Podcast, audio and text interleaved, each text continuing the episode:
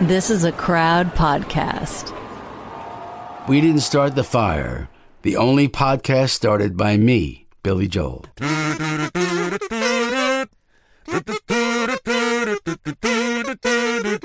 Fortune, Sally Ride, heavy metal suicide, foreign debts, homeless vets, AIDS, crack, Bernie Goetz, hypodermics on the shore, China's under martial law. rock and roller cola wars. I, can't take it anymore. Well, actually, I can take it. One more episode, Katie. Okay, I can do it. Hello and welcome to episode 120 of We Didn't Start the Fire. I pause here. Katie, drumroll, please. Because, Katie, Yes. as it stands, this is currently our final ever episode of the oh. podcast. That is a number one song. That's a skip and a trip oh, round the story of the post war world. Katie, our guru has been Billy Joel. Yes. Our mission has been to feed our heads. Yes. And our pledge has been that together we will learn without ever feeling like we're ever really learning. I am Tom Fordyce. I'm still Katie Puckrick. Katie, shall we toast our lobes one more time around the fire? Oh, I feel so sad. I mean, this is this topic today, rock and roll cola wars. I'm not sure if it has the kind of gravitas of, uh, you know, China's under martial law, Or an Eisenhower?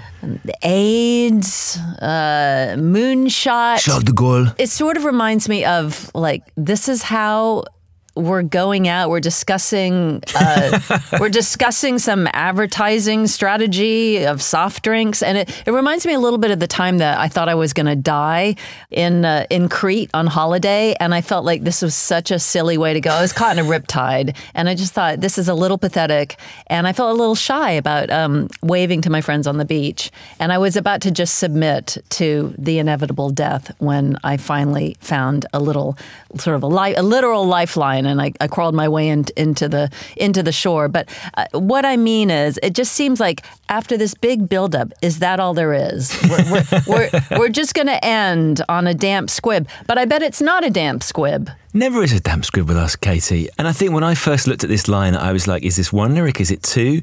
Is rock and roll uh, about a film, which it can't be because that came out much later. And then we've done a little bit of research, and it is Pepsi against Coke, and it is weaponizing the big stars of the day. It's it's weaponizing the big stars of the day, and after feeling a little meh about the topic, I'm now actually very invested. One thing is, Tom, I realized I don't really know the difference between Coke and Pepsi. Well, you have a treat in store, Katie, Yes. because our beloved producer Fion has put two different glasses of dark fizzy liquid in front of both of us. Because I believe, Fion, we're about to try our very own Pepsi challenge. Okay, so I'm reaching for the glass on my left. Okay, I don't know if Fion has mixed this up. I will also Okay. go for the glass on my Okay. left. I'm going to give it a quick nose. Okay. That instantly takes me back to being nine years old at my granny's. It smells like That's clean. last time I had it's one of these beverages. It's like a cleaning fluid. Okay, listen. That's so fizzy. It's Oh, it's so sweet. it sort of has sort of a, a distinct flavor of nothingness. Like I, I don't really know how you'd It characterize it. disappears on your tongue very quickly, doesn't it? Okay, maybe Number two. So number this is simply which one we prefer. I think I like the one on the right more. It's they're both sweet. I think I know the difference as well, even though I've drunk neither for 30 years. It's a little more flaccid somehow, and the one on the right has a little more body to it. So they're both uh, they're both similar, but um, I do prefer the one on the right. And do we know which is which? So you're going right. I'm going right. I am saying left. Fion, which way has this gone?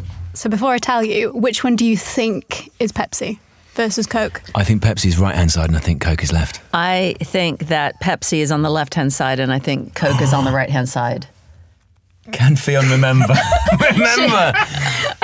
okay, so Tommy, you picked. Coke on the left, Yeah. Pepsi on the right. I prefer the one on the left. You are correct. you are correct. Apparently, I love Pepsi. What did you- which I- one? Oh, I picked the one on the right. Yeah, that is your Pepsi. Oh, I like Pepsi. Which one, did you think that was Pepsi? I thought it was Coke. Wait, let me double check. The one on the right. The the one on the right has more bubbles. I'll be it. able to taste. Wait, I'll be able to taste it. I think that's Pepsi. Let me try that one. Okay. So that's the one on the right hand side. You know, this is like when you say a word over and over and over again, and it loses all meaning. that's the Coke. Oh, I like Pepsi. I think the error I made was your big glass was Pepsi. I thought that was and deliberate. your yeah, and your big glass was Coke.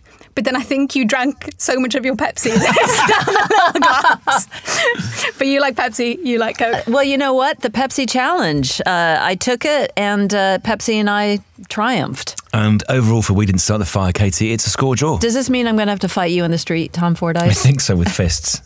it's going to get ugly. It's going to get very ugly. Okay, so let's bring in an expert on this matter. This is the Rock and Roller Cola Wars, and to be the referee, we have wheeled in the director at Columbia Business School's Center on Global Brand Leadership. He is Matthew Quint. Welcome. Thank you, Katie. Thank you, Tom. No pressure here, right? Last show of the whole podcast series. Yes, I know. Okay, well, let's just ignore that and let's just zero in on what the heck does Billy mean by rock and roller cola wars? It sounds to me like a little bit of a, a dance off. The both brands uh, at the time in the 80s, leading up to you know the song coming out at the end of the decade, were both using music artists. I mean, it's interesting he used rock and roller because at the time, Coca Cola, primarily for Diet Coke, was using folks like Ray Charles and Aretha Franklin. Really? And Pepsi is known, and you probably do have the memory of, you know, Michael Jackson, Paula Abdul, uh, Britney Spears, right? So it's interesting, right? Rock and roller cola wars, but if you look, it's sort of R and B and pop musicians were generally the ones feeding those advertisements that uh, we may remember from the 1980s and were hot at the time that the song came out. I've got a feeling, Katie, the rock and roller is simply to rhyme with cola. It trips off the tongue. and I'm wondering, Matt, why are pop stars suddenly purveyors of soda pop in the 1980s? What's so interesting, Katie, is that Coca Cola began using music stars back in the 60s.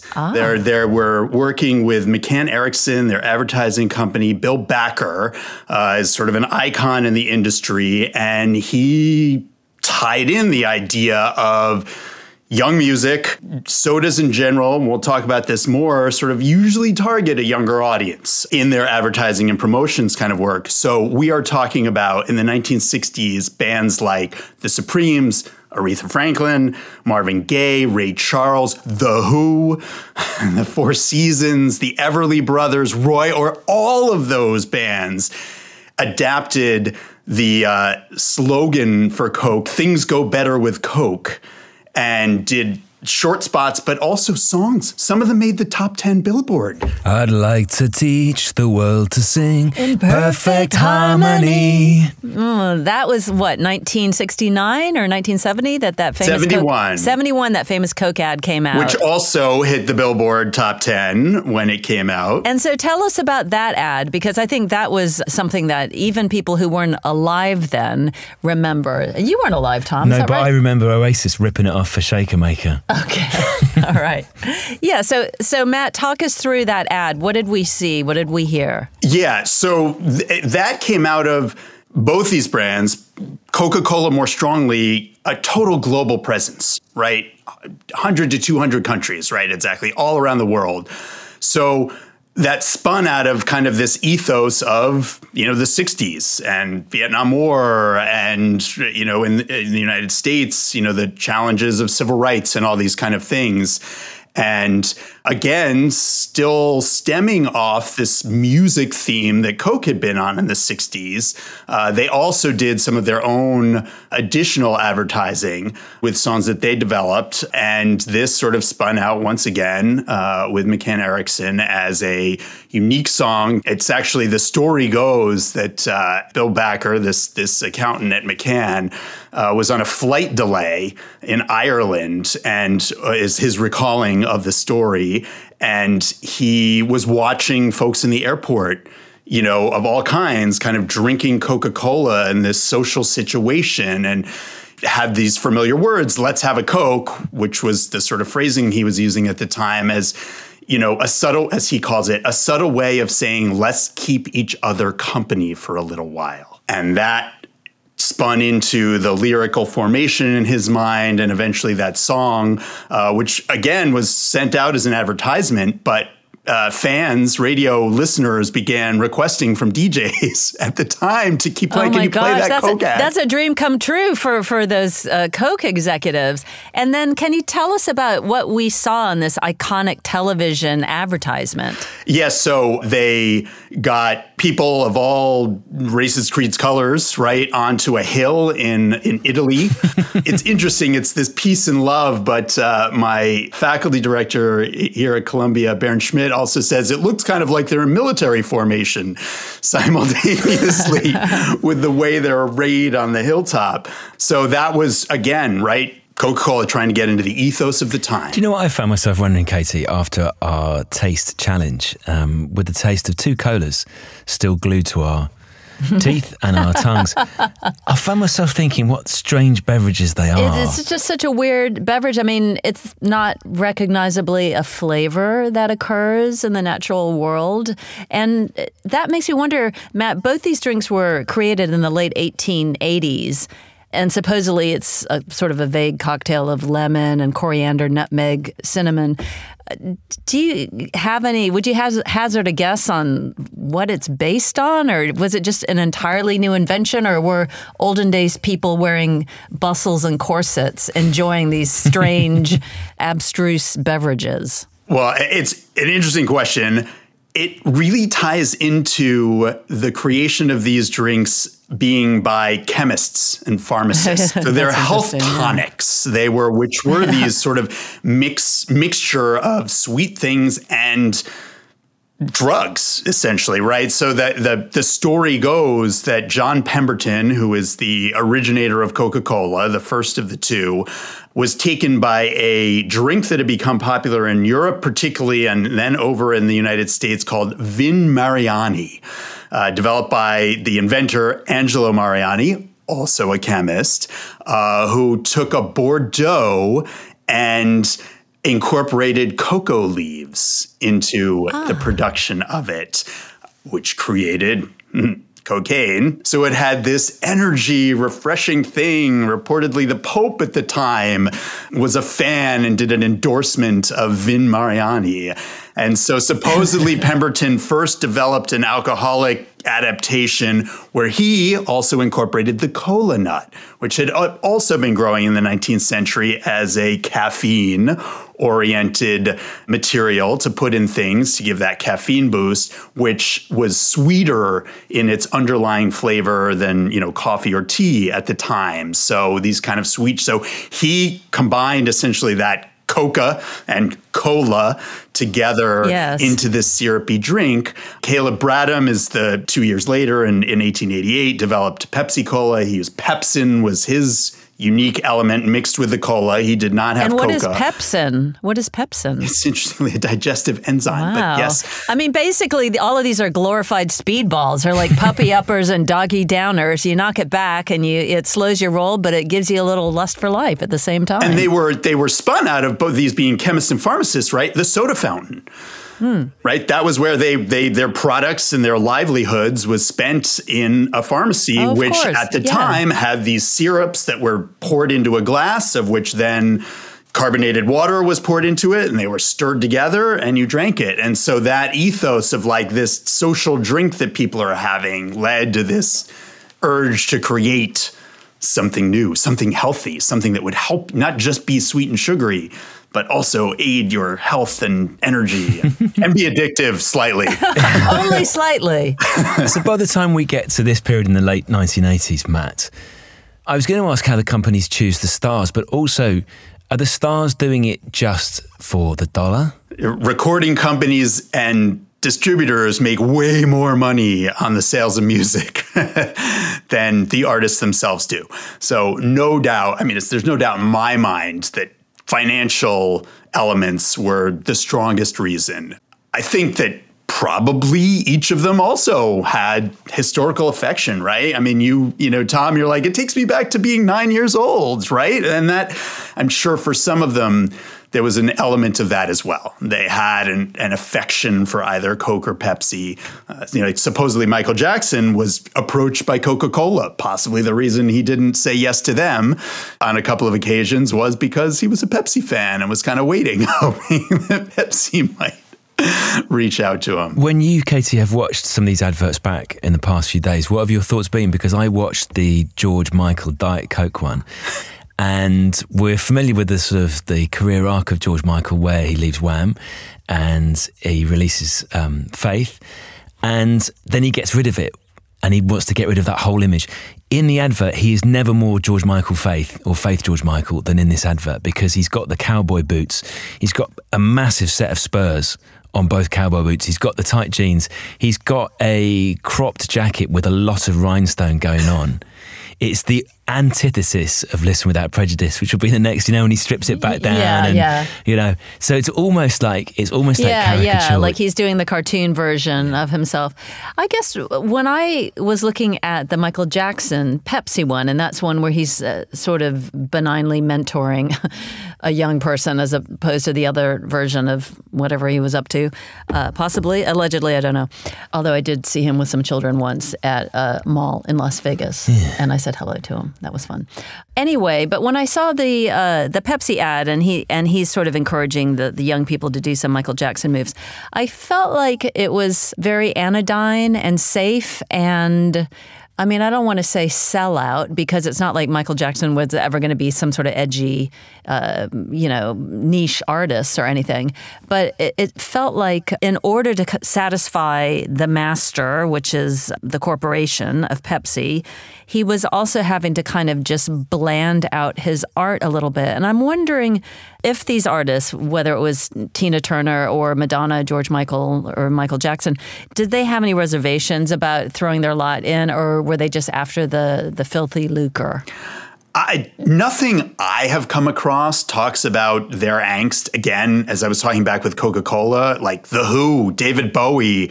I mean, that the Rolling Stones have done. I mean, the, the number, so the history of music involved in these brands, particularly Coca Cola and then Pepsi, right? It gave them permission in a way mm. not to feel like they were be they were sellouts.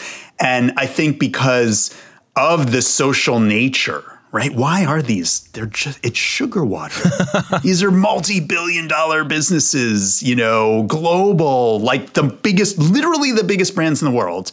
And it's just selling sugar water. And yet it's this ethos and this lifestyle. And it's because it's a particular product that we consume in all sorts of settings and at all times of day. And it creates that social vibe, and music is highly social. And I think that, that it's like, where are there these fits, right? When we talk a lot about how do brands work with lifestyle issues, you got to have a fit. The brand needs to be able to speak to that lifestyle it's trying to portray. And, you know, cola and music just seem to go together really nicely. This is an advertisement from BetterHelp Therapy Online. Hello, Fire listeners, it's Tom here. I hope you're enjoying the series. I wanted to tell you about BetterHelp. We all carry around different stresses in life, big and small. A lot of the people we talk about in this series definitely did. And as we know, if we keep those stresses bottled up, it can impact us negatively. That's where therapy can be great. Therapy isn't just for people who've experienced major trauma. It can help you understand the way that your brain works and why you feel a particular way. If you're thinking of starting therapy, give BetterHelp a try. It's all online, designed to be convenient, flexible, and suited to your schedule. All you need to do is fill out a brief questionnaire to get matched with a registered therapist, and you can switch therapists at any time for no additional charge. With over 1,000 therapists in the UK already, BetterHelp can provide access to mental health professionals with a wide variety of expertise in mental health. Fire listeners get 10% off their first month at betterhelp.com slash WDSTF, as in, we didn't start the fire. So, that is betterhelp.com slash WDSTF. Eat stress free this spring with Factor's delicious ready to eat meals.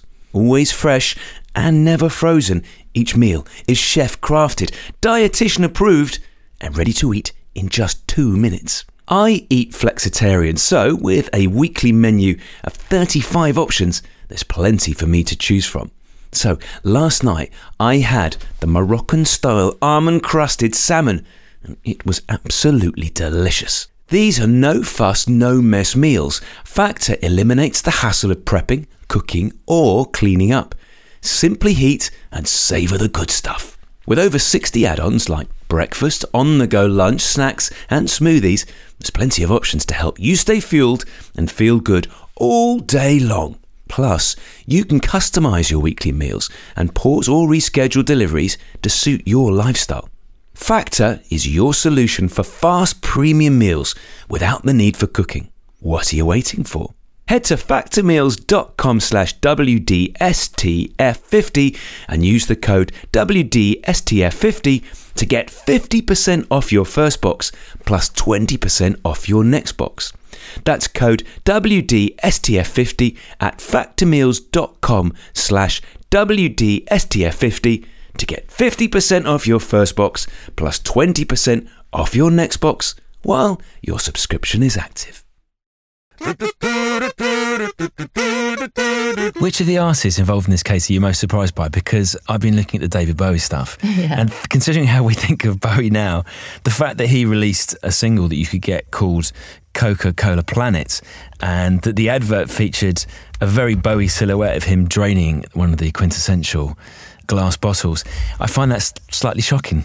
Well, the thing about David Bowie is that he was always a very canny artist and always had his eye on the prize. I don't think that he, I mean, he was totally happy to push boundaries, but he was also completely happy to have a hit. That's why he, that's why he brought in our man Nile Rodgers to uh, zhuzh up the album that became Let's Dance because he wanted a hit. So he wasn't uh, backwards and coming forward on wanting success like that. Put on your red shoes and dance the blues. There's a great there's a documentary where Nile's interviewed, um, and he talks about why did you David why did you come to me? And and he's he's like what do you want me to do here? Right? Knowing that his style of music that he'd been producing and what David had been doing was not a natural match, and he said I want you to do what you do make me hits. That's right. Make me hits. Now Bowie, that's not he. He he has several different ads over his the course of his life. His his entry into the soda advertising is more, you know, was later, but he's kitsch, and I think that worked for right. That's the thing. David Bowie's right. This universal. David Bowie and Prince are these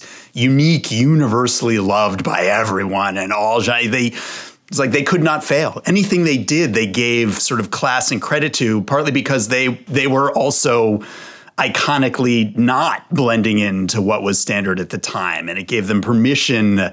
But we're so pop right? We're so wrote Yeah. such great catchy melodies and tunes that they again it's these unique things where you get these these permissions to do this stuff. I you know like the who for me is the but they did a whole like the who sells out right? They did a whole album Yes. spun off of a couple of these commitments they made. But again right you got to feel sympathy music artists generally make their money from touring which is a brutal day in, day out lifestyle to lead. So opportunities like this to just sit around for a day and do a recording of something and make a few million bucks, you know, hundreds of thousands, maybe back and up to millions as we're talking about the 80s and 90s. Just why would, why, how could you turn that down? And also, the thing is, and you touched on this before, these are two iconic brands. And so, in fact, it elevates an artist, I would have thought, in a way to align themselves with something that is just seen as part of American culture and part of the American dream. And I'm wondering do you think that Coke and Pepsi would have become the iconic brands that they are without advertising? I don't think any brand can become iconic. I'll, give Starbucks as a possible exception uh, without advertising, right? We're talking about you literally can find a few brands ever in the history who have become iconic without advertising. So yes, very commonplace. I mean, their initial spread, right? What made them popular over the course of their first couple of decades to be available not just throughout the US, but very quickly globally, I think was because of sort of the f- soda fountain chemist pharmacist background to this, right? You know, Pemberton developed Coca-Cola, but he died shortly after creating it and sold it to a wholesale pharmacist. And so he had these connections throughout all these pharmacies around eh, the Georgia area, but as well outside of that. And so that sort of spread, that sort of that origin of these brands coming out of the soda fountain, the pharmacy, and then eventually bottlers who were uh, doing other things and saw the way these things were popular, especially again, Coca Cola having cocaine in it, small amounts, but still, you know, up until 1903, right? That initial spread across the United States that occurred within, you know, a dozen years after it came out.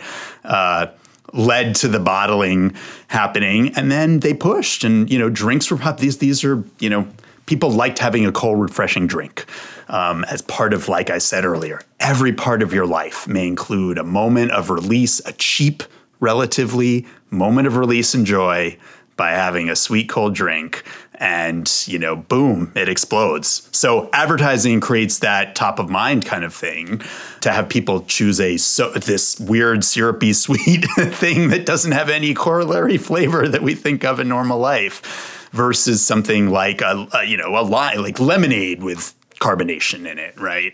So that's where the advertising helped. That's where the connection to celebrity culture, right? The first, one of the very first celebrity endorsements was Joan Crawford. She was a Coke and celebrity endorser in 1933. Wow. Do we need to set all this in the context of the furore over new Coca Cola. Oh, in yeah. the middle of the 1980s. Talk us through that. Generally, for most of their time period up until today, Coca Cola dominant leader. And up until about 1970, very dominant leader, like five to one. So, all of that going on, Pepsi's this challenger brand, right, throughout the whole time, leading into this sort of shift that goes on as they come up with this idea of doing the Pepsi challenge. The idea was particularly in Dallas. They were seeing in Texas, their market share was horrible. One of the worst step for a very large state in the US, their worst market share. And that was sort of the implication was they knew, and actually if you read the stories about it, you know, Coke representatives kind of knew at the time too. If you just tasted the two blind, people liked Pepsi better. A little bit, not everyone, right? Everyone has different, but it was, you know, 60 40, 55 45, right? You guys split. That's kind of what it was with a little more Pepsi than Coca Cola. So the Pepsi challenge begins really the wars, right? That's really what starts Pepsi getting into the mindset of the public in a different way, seen as this battler and challenger, right? And it's successful and they're doing well and they've spun off these live tastings and advertising about these live tastings and it becomes a buzz and the media is talking about it and on and on. Underlying that is Coke's realization like we could be in trouble because people really do prefer the taste. And so behind the scenes, they went about two years, is what I've read, being formulating what became this launch as New Coke. You know, they could have just done it subtly, just sort of changed yeah. the flavor, right? You guys are looked at blind taste test. You're like, which one? And they're different a little bit, but I don't know. And you, is it Coke or is it? I mean, you know, they could have subtly changed the flavor. Would people once they saw the red, their mindset would have been, I'm drinking a Coke, and they probably would have never noticed. But they felt this need to like have this public announcement like the Pepsi Challenge. So they made it big. And that's where you get right into the distinction between the functional elements of a product and the mindset we have about the product, right? Because the function like flavor wise people they'd done all their testing. People preferred the new coke to the existing coke if they did blind taste tests. That's so interesting. So they actually liked the new coke. They did. That was i mean they tested it. They didn't do this because out of a total whim without any commitment. They had been testing this new formula. They knew people preferred it. But that moment of taking this this brand this icon this thing that i loved and changing it crushed people. I mean, it became front page of the it news. Was, it was almost like a betrayal of sorts. That's exactly right. That is what people felt. I love your, love this product. I love who you are, and you've changed your formula. I want no part of it. I'm fine if you create Diet Coke. I mean, they had Tab for years, which we don't even really talk about much Is the first diet drink. I'm okay with you adapting and creating a new thing, but somehow that thing that I bought and loved, you've changed was anathema. I'm so interested in the idea of the emotions that are attached to these inanimate objects. And I know it's because, you know, people, they're almost like part of the family. You know, whenever there's a gathering of the family or your friends, you're drinking one of these beverages usually. And I'm wondering if the fact that music was involved when we're talking about these rock and roller cola wars. And i mean the fact that madonna actually debuted her like a prayer song and video with for pepsi. I mean i wonder if that was just the ultimate do you think in mashing together all of these emotion triggering things whether it's music and whether it's uh, comestibles drinkables? Every brand is trying to come up with something emotional to tie you into. And music had been historically a part of, of these pop, like any, all the brands that spent a lot of money. I mean, soap brands, all these kind of things. But like, could Aretha Franklin have done a Pepsi ad? Sure, right? Versus Coca Cola. I don't think there's not too much about the brands, although you could argue, right, from the core perspective, if you look at them, and it's interesting as you look at advertising over time, they mimic and copy each other. Yeah. One of them does a youth thing for a while, the other one does youth. One of them did, uh, you know, had their country cowboy boots in the 50s and 60s, their cowboy boots and, and hats ads, and then the other one did their cowboy boots and cowboy hat ads. And so they there is a lot of overlap if you actually look at it over the course of time. But we think of Coke as sort of happiness and nostalgia, you know, in our modern era, right? Is where they've gone, and Pepsi as youth, young, fun, energized. So, so Pepsi's looking forward and Coca's looking back, and that's broadly. Um, so today, every dime store, teen, TikTok influencer styles himself as a brand, but that wasn't the case in the in the 1980s. And I'm wondering, did did that association help? Madonna and Michael Jackson did, did that was there a boomerang effect and and did that help their careers? Anytime you are placed in front of lots of people, you're going to get an increase in some fashion to your sales or revenue, right? So every one of these stars being on the airwaves in an additional fashion through this advertising only created more of a mindset you know, for people to think about uh, these artists and therefore buy their albums or request their songs, you know, from DJs on the radio. I wonder as well, Katie, because that Madonna track, "Like a Prayer," that you referenced, is was actually at the time quite considered quite transgressive, wasn't it? Because you know there is a lot of religious iconography, as there always is with Madonna, but there is the kissing of a black Jesus, which yeah. in 1989 was quite the thing. It was quite the thing, yeah. Waxy, waxy black uh, Jesus. Yeah, yeah, Well, there's a statue that comes to life uh, in a Sleeping Beauty, and she's sort of in jail, but not in jail. She's in a church with a gospel like, choir. She's having it every which way but loose. is she's like cavorting around, uh, you know, a field of burning crosses, wearing a slut slip, and it's all very intoxicating. I'm playing with fire here, but um, Matt, the phony baloney culture war era that Americans are currently enjoying, I'm wondering how these two brands would position themselves or reflect the divisions happening in American culture today because like the Madonna kissing a black Jesus would be seen as intolerably woke by the fragile white nationalist. I mean, I'd like to teach the world to sing. That would not go down very well. Uh, with Which people. tune are you going to teach this world to sing? no, there'd be some book banning. There'd be some problems. But how do brands like Coke and Pepsi? How do they tiptoe through the tulips with these sort of uh, fissures that are happening in society? Yeah, I th- obviously, I think we we see that it changes over time, and even within a few years, right? The the permission to tackle something in society grows and wanes, um, and has historically in the way that Coca Cola had a huge hit with I'd like to teach the world to sing, right? Um, at a time in which there were also people who were very angry about anti war protests, about the civil rights movement. I mean, that was not a time when it was necessarily easy to say, hey, peace and love, right? I mean, there were a lot of angry members of the public that were angry at the time in doing that. And yet, Coke turned it into a huge success. And we've seen failures of that too, right? Most recently, you're you're talking about it now, but the Kendall Jenner Pepsi ad that you guys may have remembered coming out, and Pepsi gained its notoriety in the 30s when it went to a 12 ounce bottle for five, for a nickel instead of a six ounce bottle for a nickel, as Coca Cola did. So the growth of Pepsi, which really had, had gone bankrupt twice prior to 1931, was that it tapped in with that pricing change. And so it became something that, you know, poor people bought more because it was less expensive.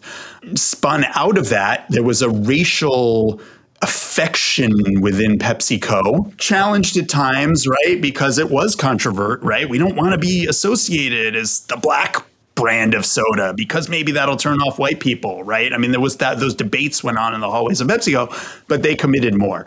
And so I think based on that ethos over time, as you know, prior to the the grown the growing protests and the the full effect we've had since pandemic, but there were again Black Lives Matter type protests going on.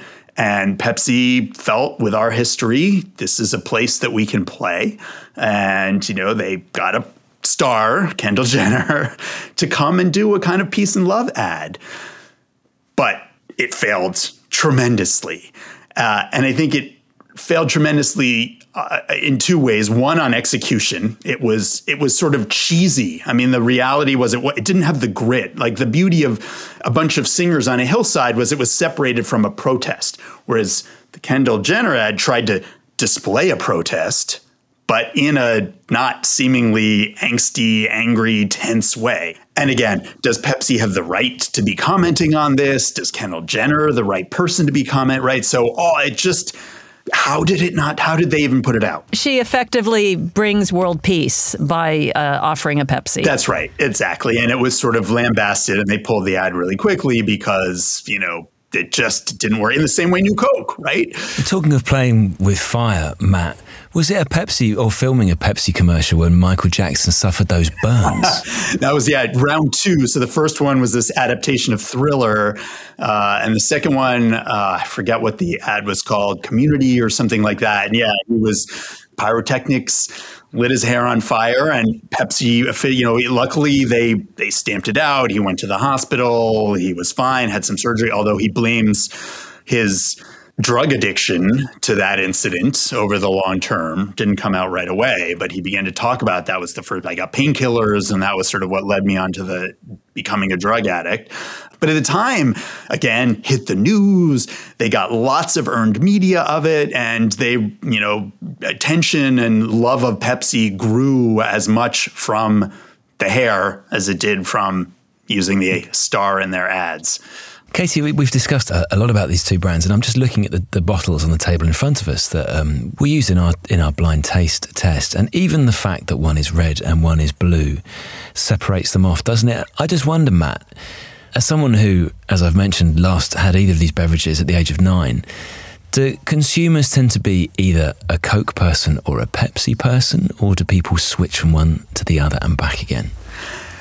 Again, data on this seems to be mostly people love one or the other um, and get angry, right? A la the new Coke, the reaction to new Coke. I, I'm so fascinated by the idea that advertising is a, a form of not so subtle brainwashing.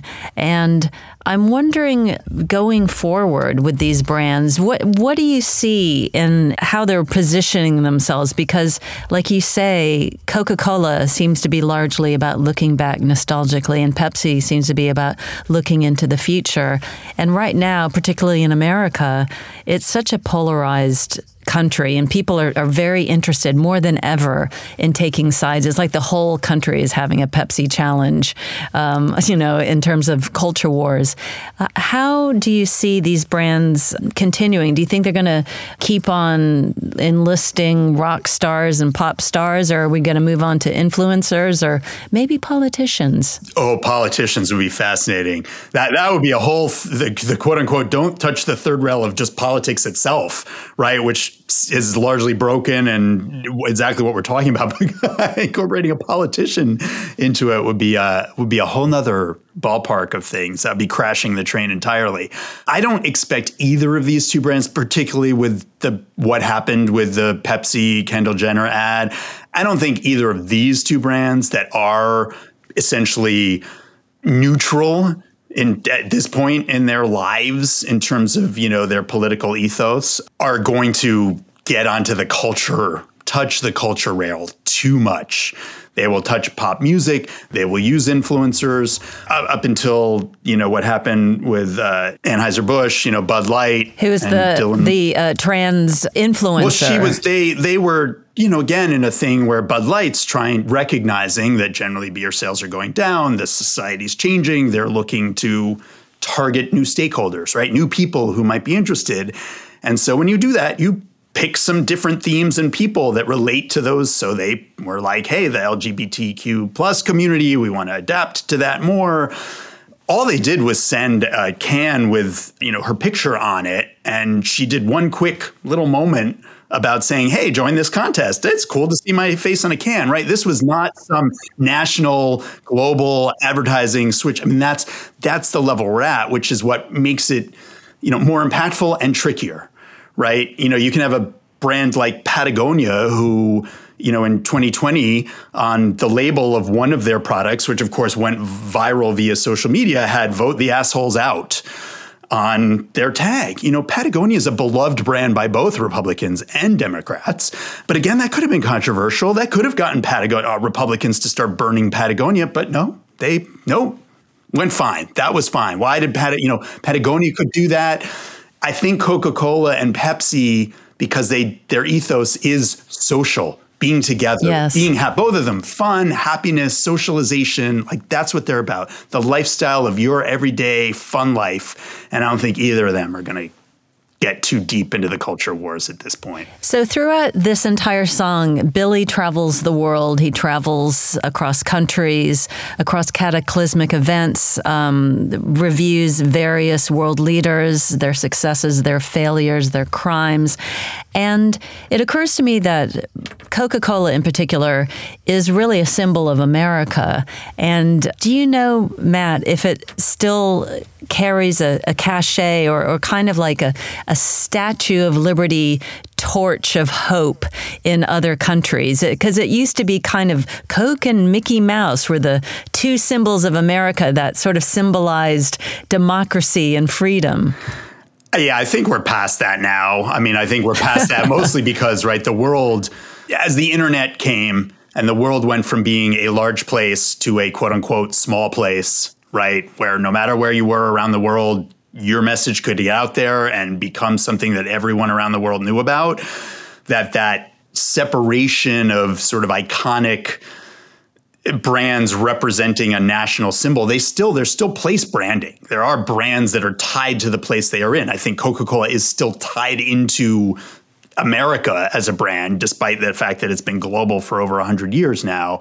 But it's not doesn't have the sense of sort of freedom maybe that it would have, I think, because brand America is undergoing its challenges right now in the global marketplace. So brands strongly associated with America are have lost that kind of cachet. The power of the American brand has has dipped. So well, Katie, you've made me think there when you talk about Coca Cola as a representation of all that America has been and can be.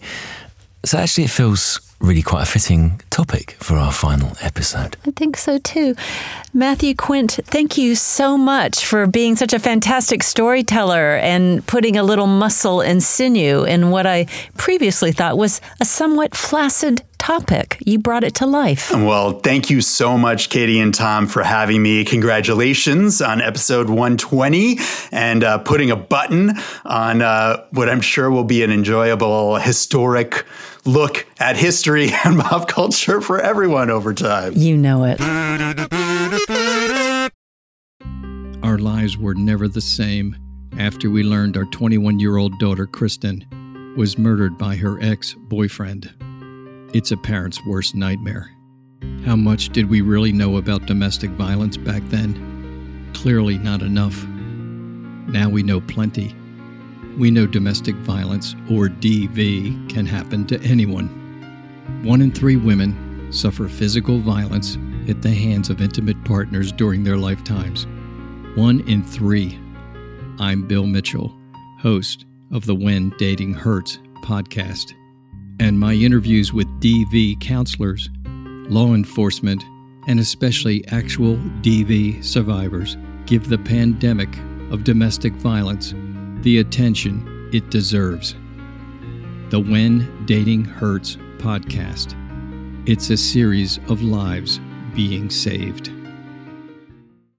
Hello, my name is Peter Zablocki, and I'm a historian, author, and college professor. I'm thrilled to invite you to check out Evergreen Network's History Shorts podcast. Every Tuesday and Thursday, join me on a journey through time, exploring the little known and hidden gems of history. In each bite sized episode, I'll dive into my original research to bring you intriguing historical curiosities you've probably never heard of, uncovering the fascinating stories that have shaped our world, from forgotten figures to overlooked events. And the best part?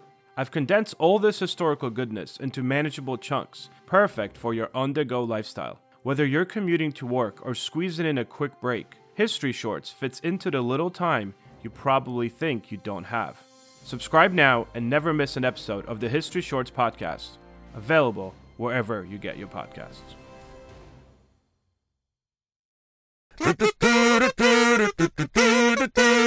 Well, Katie, this is usually the part of the show when we reflect on the single episode that we have just recorded. Yes. It's slightly different today. It's a little bit different. It's it's kind of strange. It's bittersweet. A little bit like my Pepsi, which is which is almost finished. Um, I, I am a Pepsi girl. You're a fiend. I am a fiend. This is our final episode. Billy saw fit to stop at topic 120, and uh, that's it for us. Yeah.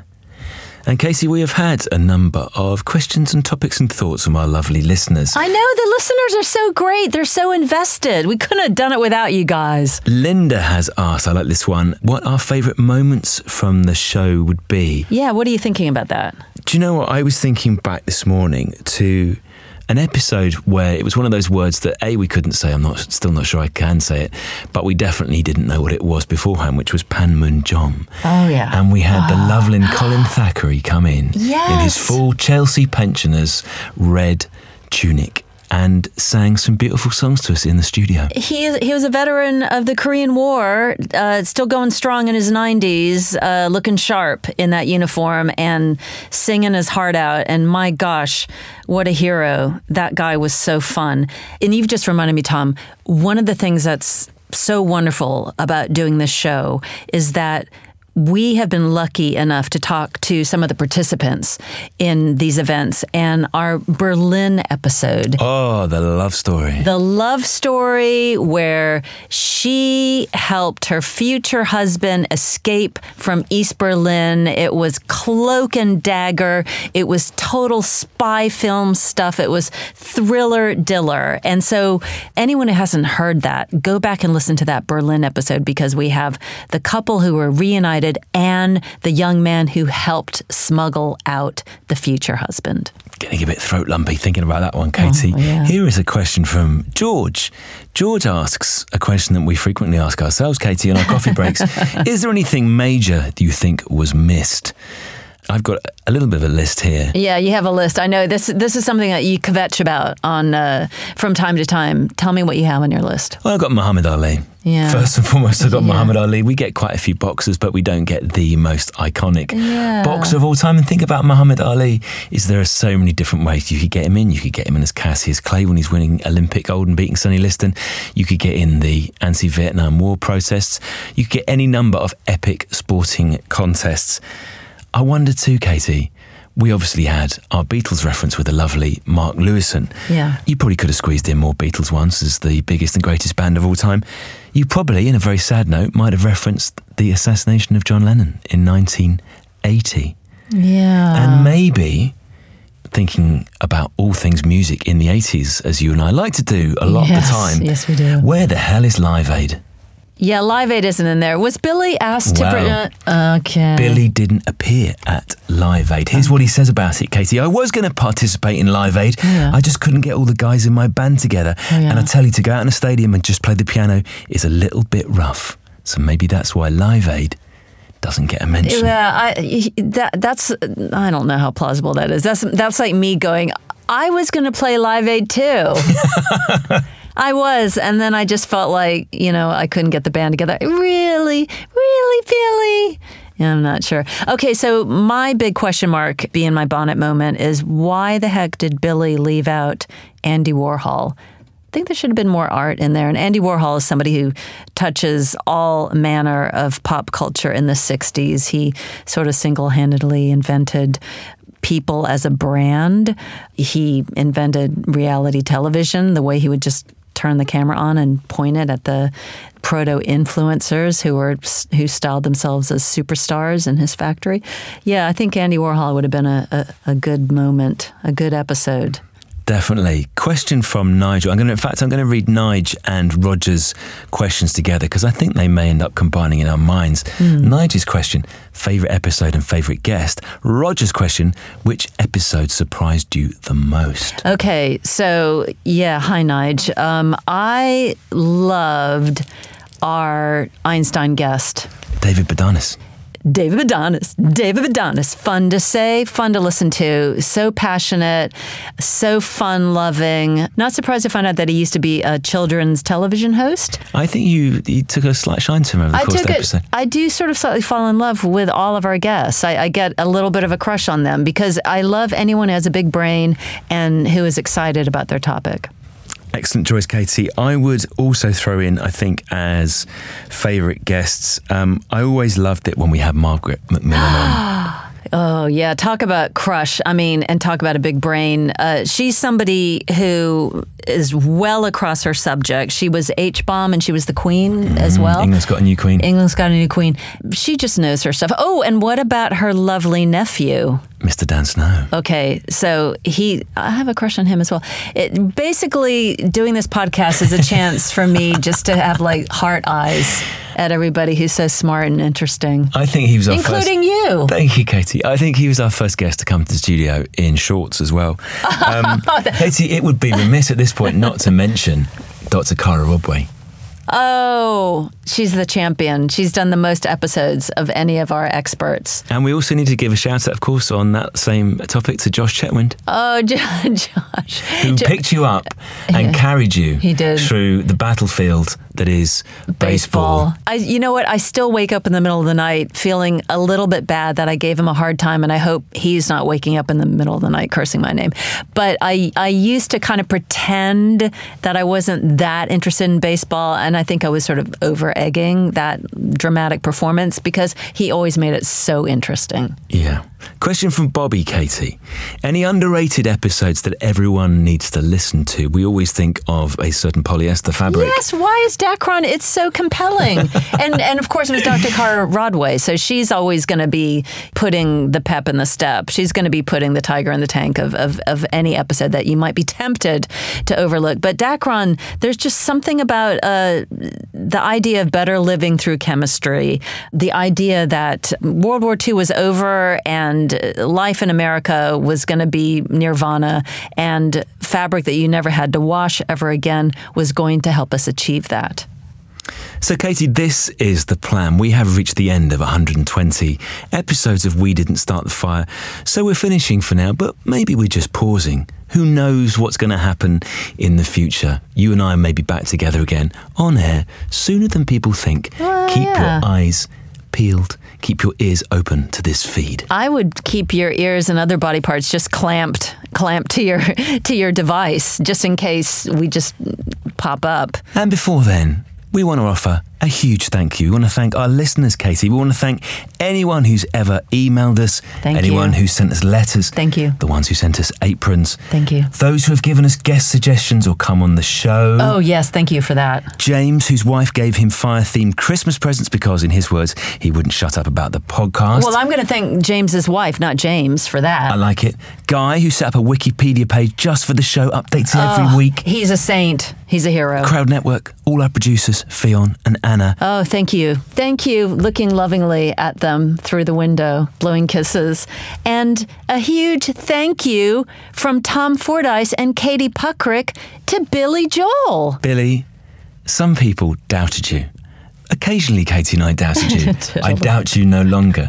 Billy, you had no idea what you were setting us loose on and it has been fantastic. So, Billy, thank you. And Katie, there is one other person I would like to thank. Oh, okay. And that is Katie Puckrick. oh. And I've got you a little something to say thanks for sitting with me for 120 episodes. Oh. I'm passing over to you now. okay. Because I'm a man, I haven't wrapped it. It's simply in the envelope that it arrived it's, in. It's, an, it's a brown cardboard, unmarked envelope, and I'm pulling it out. And it's a 45 record of We Didn't Start the Fire by a man named Billy Joel. And this is a very, very thoughtful record. And uh, pre- this is a very thoughtful present to give me, but I'm wondering if the other box that you haven't shown me yet has a record player in it. Because I don't have one. Well, Katie, I thought that we knew the song well enough that you didn't actually need to play it anymore. But now you've got your own Billy Joel. We Thank didn't start the fire, keepsake forevermore. Oh, thank you. It's just been such a pleasure working with you, and it's only the beginning. And we have got something else for you, Katie, as well, which Fion is just bringing into the studio. A small envelope. And I'm glad you said what you said a little while ago. If you just Okay. want to uh, pull that envelope open and describe to the listeners what you're Okay. seeing. Okay, so this is fantastic. So um, this is a greeting card. It has a drawing of, of Andy Warhol in front of his Marilyn Monroe uh, triptych, and he's saying, "WTF, Billy." Aw, aw. And notes from Fion and Anna, our stalwart producers. Aw, thank you guys. So, Katie, that is the end for now. Let's finish with a message from listener James. This is what James has written in. James says, I worry what I'll do when the fire part of my life ends. Me too. Well, let me just say, I have already realised I will just go back to episode one and start again. Easy. James says, Thanks again for a great show. It's been a great pleasure to share the journey well, with you all. uh, You know what? Uh, Obviously, we would do this in a darkened room all on our own with a different expert every week. But the thing that makes it important and wonderful is that you all get to share it with us. So thank you for making We Didn't Start the Fire a community and a communion. We'll see you all soon.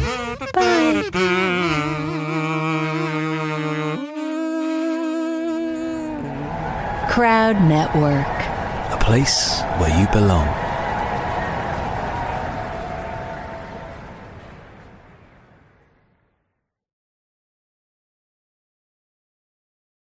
I'm Ken Harbaugh, host of Burn the Boats from Evergreen Podcasts. I interview political leaders and influencers, folks like award winning journalist Soledad O'Brien and conservative columnist Bill Kristol, about the choices they confront when failure is not an option.